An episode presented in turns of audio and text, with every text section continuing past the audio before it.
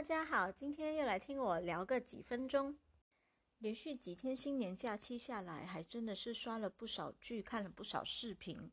新的一年都会希望自己可以赚更多钱啦，过得更好啦。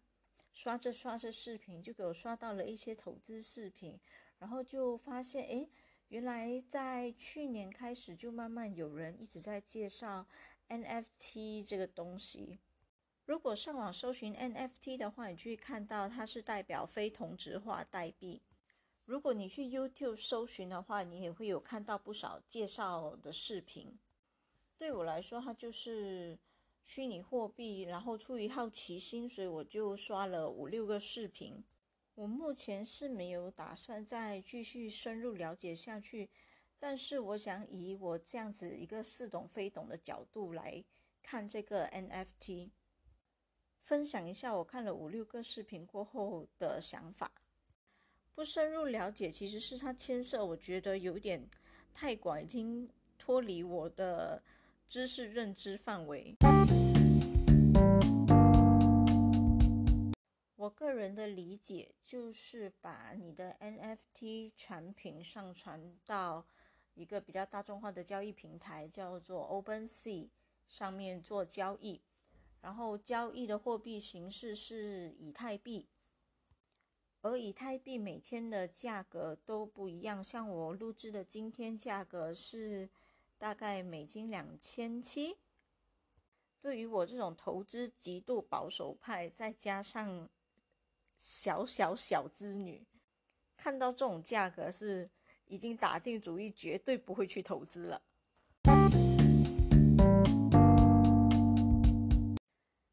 其实他们都有提到，这对未来一些艺术创作者的作品，其实是有一些保障的。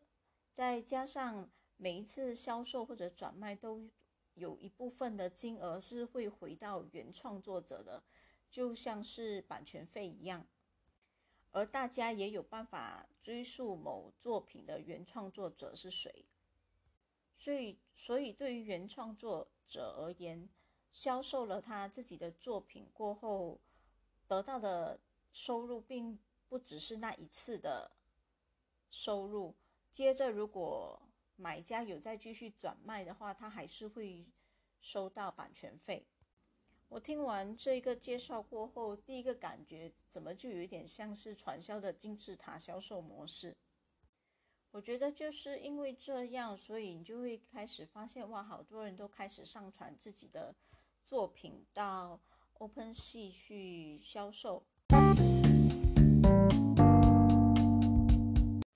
在油管上就开始有人分享一些小程序啦，可以帮你制造出成千上万的作品，让你上传到 NFT 上售卖。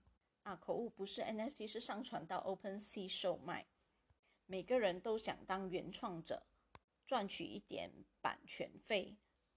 就制造为自己制造被动收入，然后我就再打开了一个小视频，试图了解一下，诶，这样上传的话大概要花费多少钱？注册上传的一些什么相关费用弄到来，就差不多是要一万五台币，或者是接近两千马币，而且这个价格还会波动。这对于我而言，觉得门槛有一点太高。不知道要怎样才能更好的表达出我的想法，我就觉得 OpenSea 上面可能每一个 NFT 产品对我来说就是一项项的传销金字塔。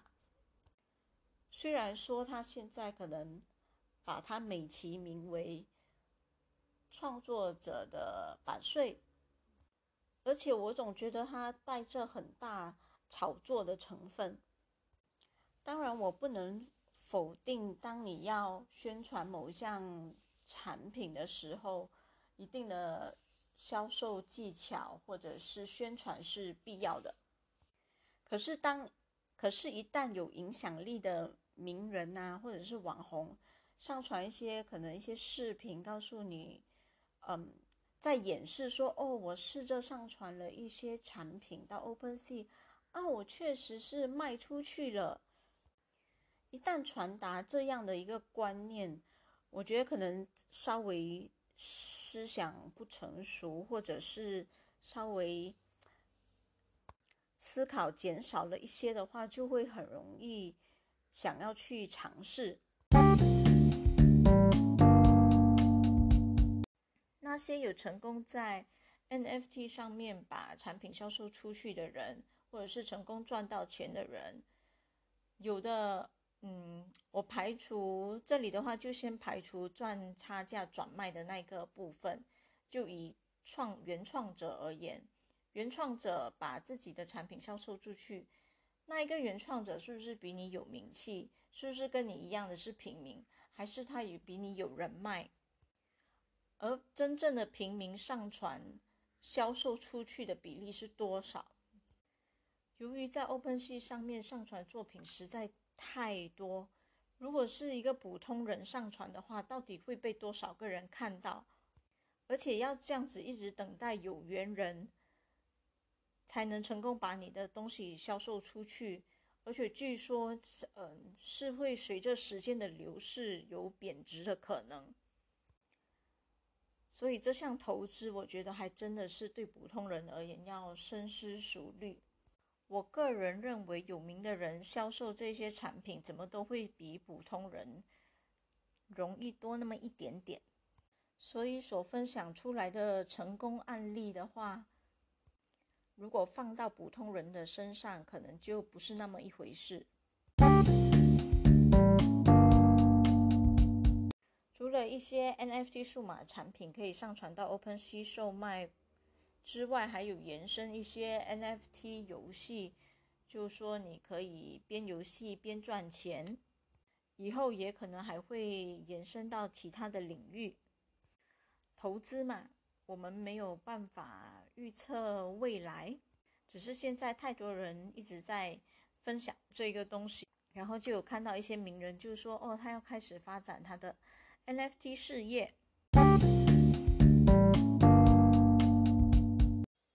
这个 NFT 对于一个投资小白来说，感觉那个钱如果投真的投资下去，就是丢进大海，很大的可能性是有去无回。所以，如果你们真的有考虑要投资的话，就一定要做深入的了解，想清楚你要在这一个投资游戏当中做那一个原创者，还是要做那一个赚取差价的人。谢谢你们听我聊了几分钟，拜拜。